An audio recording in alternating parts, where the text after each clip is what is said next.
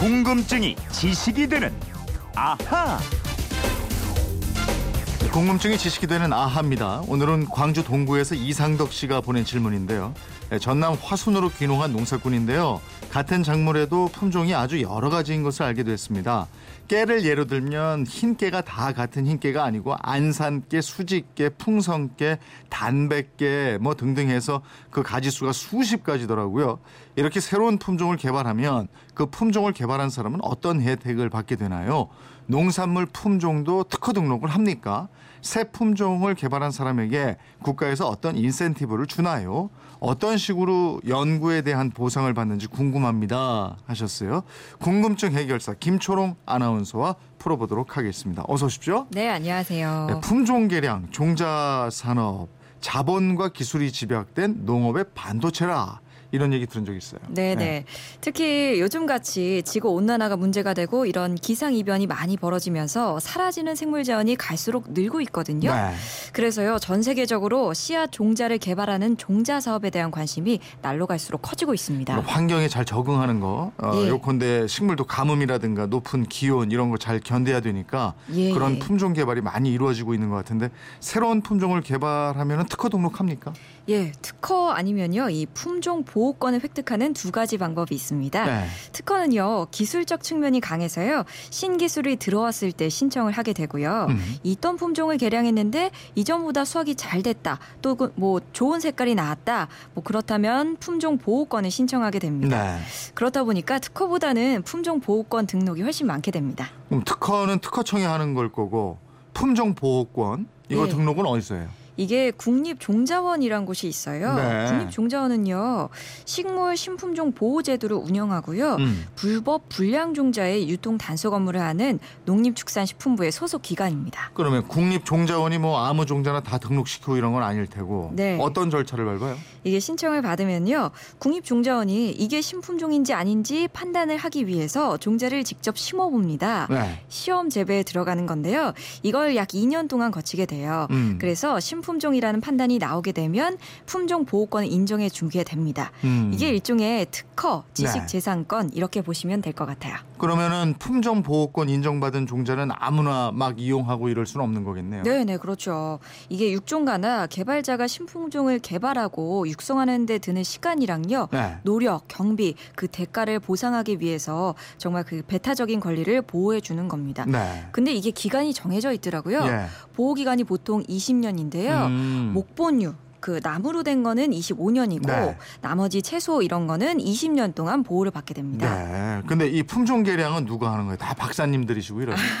예, 그렇진 않고요. 그 육종가라고 불리는 개인도 하고요. 네. 기업도 하고 또 국가나 지방자치단체도 하게 됩니다. 네. 또 국가가 세운 단체로는 농촌진흥청 이런 기관이 있고요. 또 광역자치단체가 세운 농업기술원이란 것도 있는데요. 네. 여기서도 품종 개량과 연구를 진행하게 됩니다. 그러면 개인이나 회사 회사가 신품종 개발하고 그러면 그 권리를 자기나 회사가 갖잖아요. 예, 예. 국립단체에 속한 연구원들이 개발하면 이건 어떻게 돼요? 어, 연구자들이 개발한 신품종은요. 네. 국가 직무 육성 품종이라 그래서요. 그 지식 재산권을 국가랑 지방자치단체가 소유하는 것으로 돼 있습니다. 개인은요? 그럼 개발자는 아무런 보상이 없어요? 아, 그렇지는 않고요. 개발자에 대해서는 인센티브를 부과하는 제도가 있습니다. 아. 국가가 신품종을 개발해도 그 신품종을 직접 팔 수는 없습니다. 네. 그래서 개발한 신품종 품종을 민간 업체에 이전을 하게 되는데요. 음, 음, 음. 이렇게 이전하는 걸 실시권이라고 하고요. 네. 쉽게 생각하시면 이걸 판매권을 판다고 보시면 돼요. 네. 그래서 이 판매권의 50%를 개발자 몫으로 돌아가게 됩니다. 절반이네요. 예, 절반이면 이거 적지 절반. 않네요. 예, 그렇게 생각하실 것 같은데 네. 어, 아무래도 그 보상이 있어야 더 네. 열의를 갖고 여러 여러분들이 품종 개발에 열의를 가지실 것 같은데요. 네. 근데 이 품종 개발은 되게 혼자 할 수가 없습니다. 팀 단위로 정말 여러 명의 연구자들이 참여를 하게 되거든요. 네. 그래서 50%를 받게 된다고 해도 정말 뭐 개인에게는 엄청나게 큰 돈이 돌아가는 건 아니래요. 아, 그러면 개인 육종가가 좋은 품종 개발해서 어, 히트를 치면 그야말로 예. 그럼 큰 돈 벌겠네요. 개인이 네, 개발한 예. 네? 그런 사례가 있는데요. 네. 특히 그 상추랑 국화 품종을 개발한 육종가가 정말 큰 돈을 벌었다고 아~ 하더라고요. 누군지 궁금해지는데요. 네. 근데 이런 품종에 대한 연구 개발이요. 되게 규모가 큰 종자 회사들이 주로 많이 하고요. 그 품종 보호권도 회사가 소유하게 됩니다. 음. 근데 품종 개발은 주로 어떤 품종을 개발하게 돼요? 네. 요즘요 꽃 시장에 가면요. 예전에는 뭐 장미, 국화 이런 꽃들 이건 수입이라 비싸요. 이런 말 많이 들어보셨을 텐데 요즘에는 네. 아 이거 우리나라에서 개발한 품종입니다. 이런 말 훨씬 많이 들으실 거예요. 네. 그래서 회, 화해류가 가장 많고요. 또 벼 같은 식량 작물이 두 번째입니다. 네. 그리고 채소류, 과수류 이런 순서로 점점 많아지고 있습니다. 어쨌든 이런 분들의 연구 노력으로 이 환경이 막 혼탁해진다고 그러고 환경 걱정하는데도 우리가 이런 채소 같은 예. 거또 많이 건강하게 먹을 수 있는 거잖아요. 그죠? 그렇습니다. 예. 많은 분들이 노력해주고 계세요. 예. 이상덕 씨 품종 개발 이제 좀 풀리셨죠. 덕 분에 저도 잘 알게 됐습니다. 오늘 주유권 선물 보내드리도록 하겠습니다. 궁금증이나 질문 어떻게 하면 됩니까? 네, 그건 이렇습니다. 인터넷 게시판이나요. MBC 미니 휴대폰 문자 샵 8001로 보내주시면 됩니다.